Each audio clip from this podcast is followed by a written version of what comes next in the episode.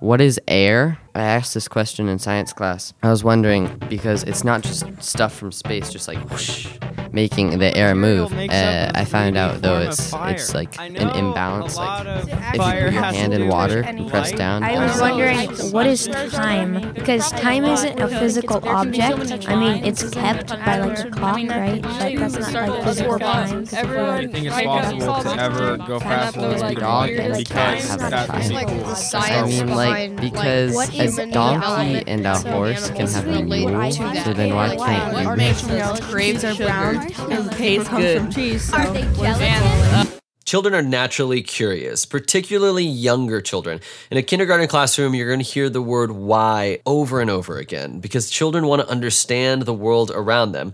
But unfortunately, over time, and after several different grades coming out of elementary school, then middle school, and then high school, that natural curiosity begins to wane a little bit. And students become less concerned about the natural wonders of what's going on around them and become more concerned about making sure that they know the right answers for the test that's going to decide whether they're going to be able to go to the next grade or not. One teacher at my school is doing something to continue to tap into that innate curiosity of students. And I've heard several students talk about it and they call it question time. And it seems simple enough. It's just a little bit of time at the beginning of every class to ask questions about the world around them. And I was kind of curious on how it worked. How did she structure it to make it meaningful? What kind of questions were the kids asking? How did she answer them if she didn't know? And see if it was something that could be utilized in classes outside of science. Let's do question time. My name is Kelley Janes. I teach science, eighth grade physical science, and 11th and 12th grade IB physics. What is question time and what classes do you do it in? Question time is the first, it's toward the beginning of class, usually one of the first things, and it's about five to seven minutes of students asking questions about the world. Uh, I encourage them to notice weird things in nature or in their lives, like why do Cheerios cling to the perimeter of a bowl, the circumference of a bowl? Depends on their bowl shape, I guess. How do birds know where to fly? What's up with moon phases? Why did the moon turn red? That kind of stuff. Let's do question time. Henry. Uh, what is forgetting? Like, is there like parts of your brain that absorb the knowledge, sort of, and then you just forget it? Like, what happens? Like, you don't lose parts of your brain. Right, your brain doesn't go away. Um, but people talk about memory as connections that are made between the neurons in your brain. And so the place where I'm getting this information is from the radio show called Two Guys on Your Head. They're professors at UT, and every Friday morning, like on your way to school, it's something that you could listen to because that's when it comes on, is on the way to school time. And every week they do a couple of cool questions all about, but all about the mind.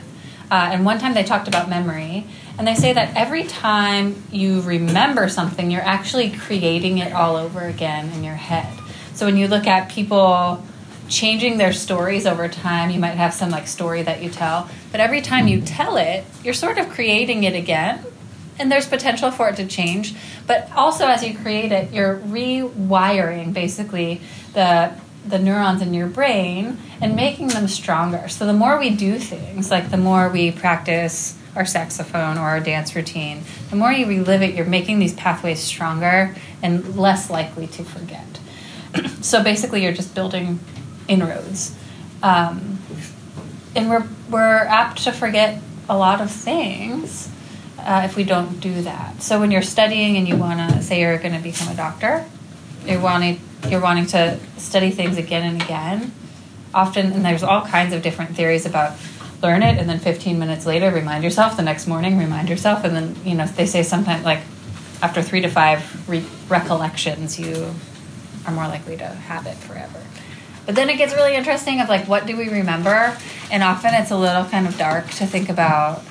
Uh, sometimes our strongest memories are, are scary ones, right? The things that we don't like, maybe our regrets or our embarrassing moments. Sometimes those stick around a little bit easier than the happy times.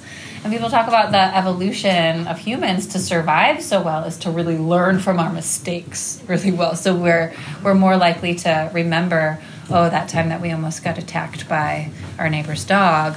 Oh, let's be really careful around dogs so that we survive. So that's kind of interesting. And it's it's useful to make a good practice of remembering happy things because we know that our brains are less likely to remember them all by themselves.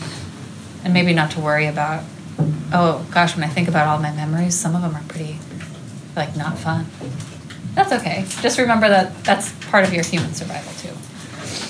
So lots to lots to think about there. Not really an answer to your question necessarily, but some stuff around the edges of it.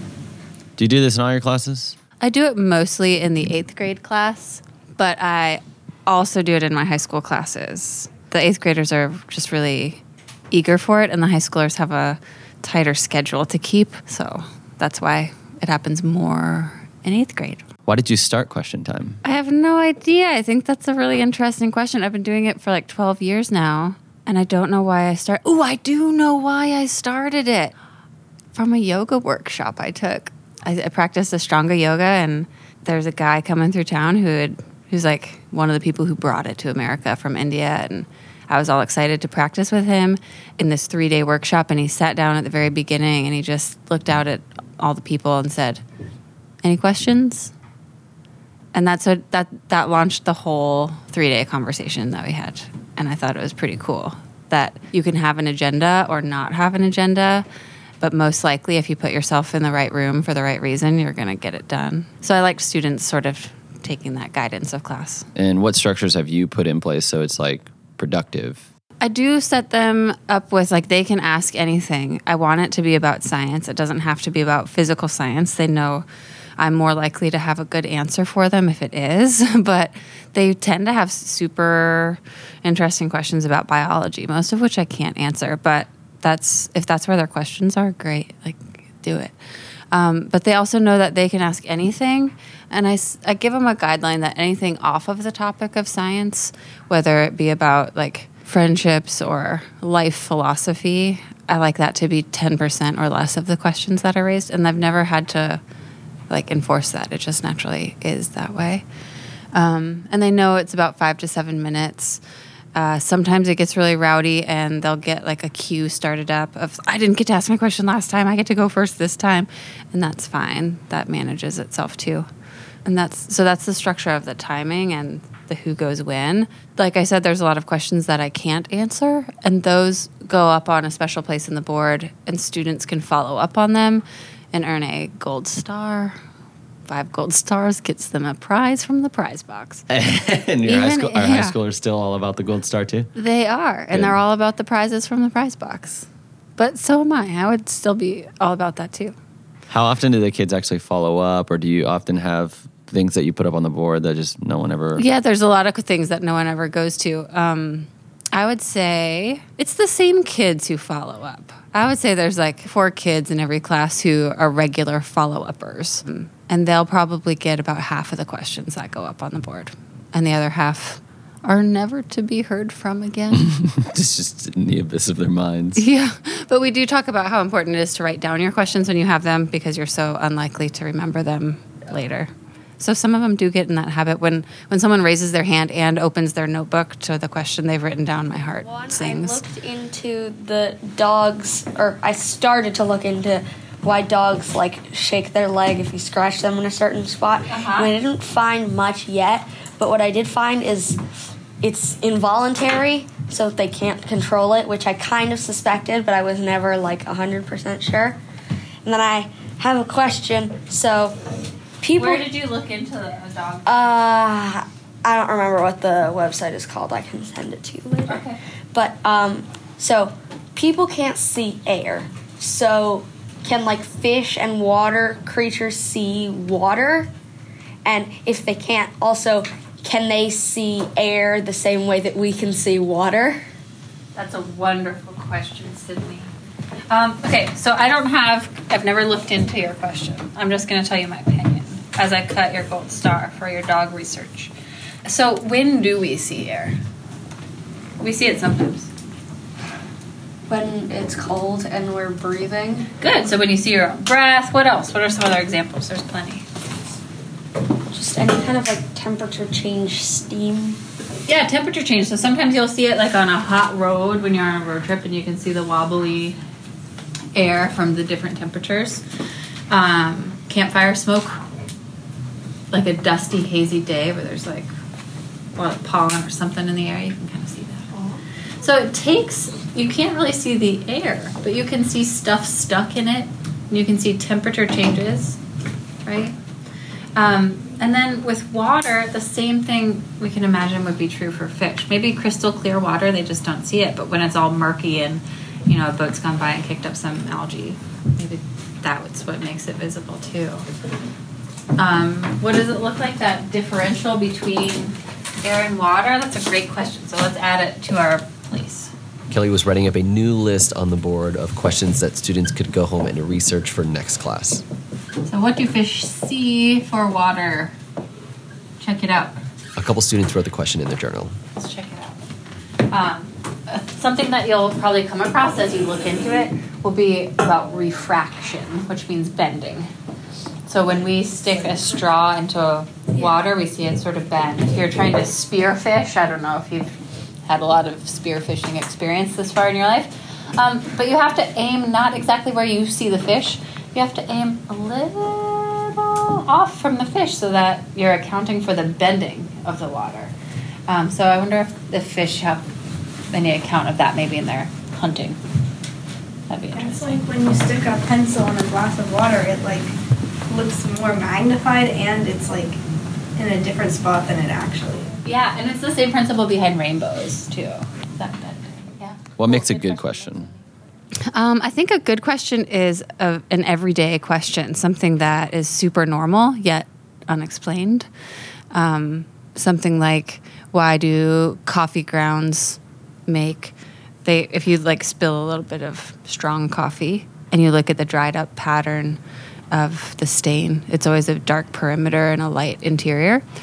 Um, so stuff like that. Um, also, kind of the, the brain science questions get really interesting. You know, looking at why we cry and looking at the hormones that come out in your tears that are sort of like your body's way of getting rid of these like heavy emotional hormones. Pretty cool stuff like that. Are there bad questions? Um, are there bad questions? Yes, yes, there are. Uh, because some people, even though I train them at the beginning of the year, that question time is for the, you know, marvelous facets of the universe. Some people are like, uh, "Could we go over number two on the homework?" And it's like, "Oh, we're gonna go over the homework after this, but this is for your sacred, life-burning questions, not the homework." So, do you think science is special in this regard uh, of being able to do question time, or do you see it being able to happen as? I think it lends itself to it well because you have all of, you know, life on Earth and geology and space and all these really fascinating topics that fall under the umbrella.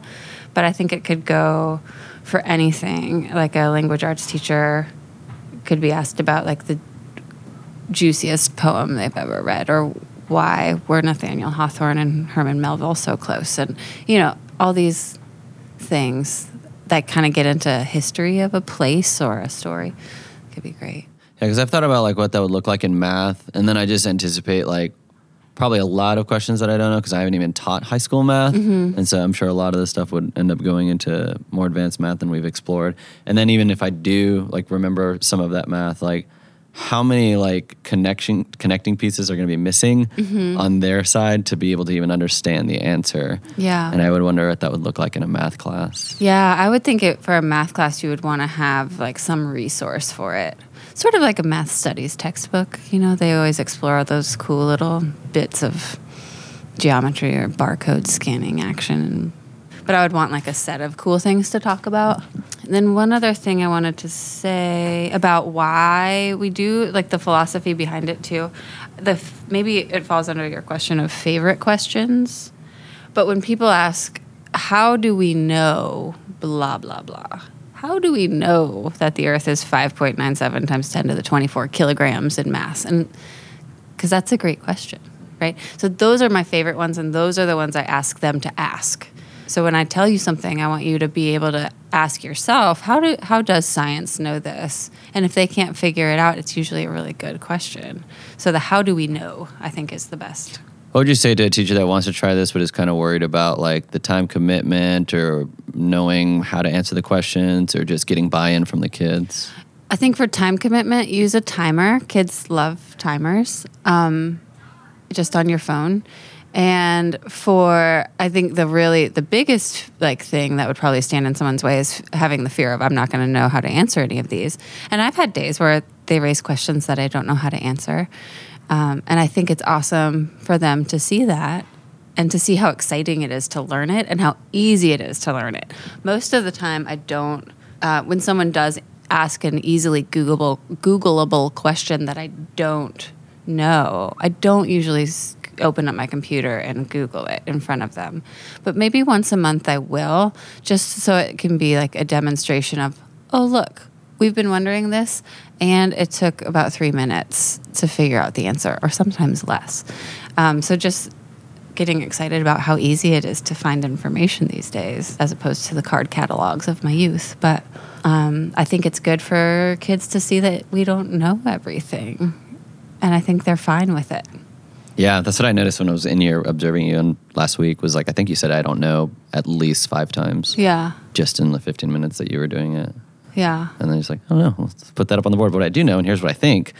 Um, just start hypothesizing. Is it the same amount of time for a fish to be in the air and then kind of suffocate for us to be in water and drown? Or is it like, are they able to last longer? Are we able to last longer? Like, Yeah, um, what a fascinating question. Again, I don't know. All I can say to it is, um, you know, people, just humans. You could even line up humans of the Thanks for bringing that up. I forgot about the here's what I do know part of a question. I often give an answer to a question I don't know, but I answer a different question. I'm like, that's a lot like a good question like this. Let's talk about that question. Yeah. Your question reminds me of a great question that I can talk about. Okay, good questions. Look at those. Get a gold star. That's all, that's all I have, Kelley. Thanks, Tom. Bye. Keep on rocking. I hope hearing this maybe gives you a little bit of an idea of how you can bring in some of that natural curiosity that kids have into whatever content area and whatever grade you're teaching.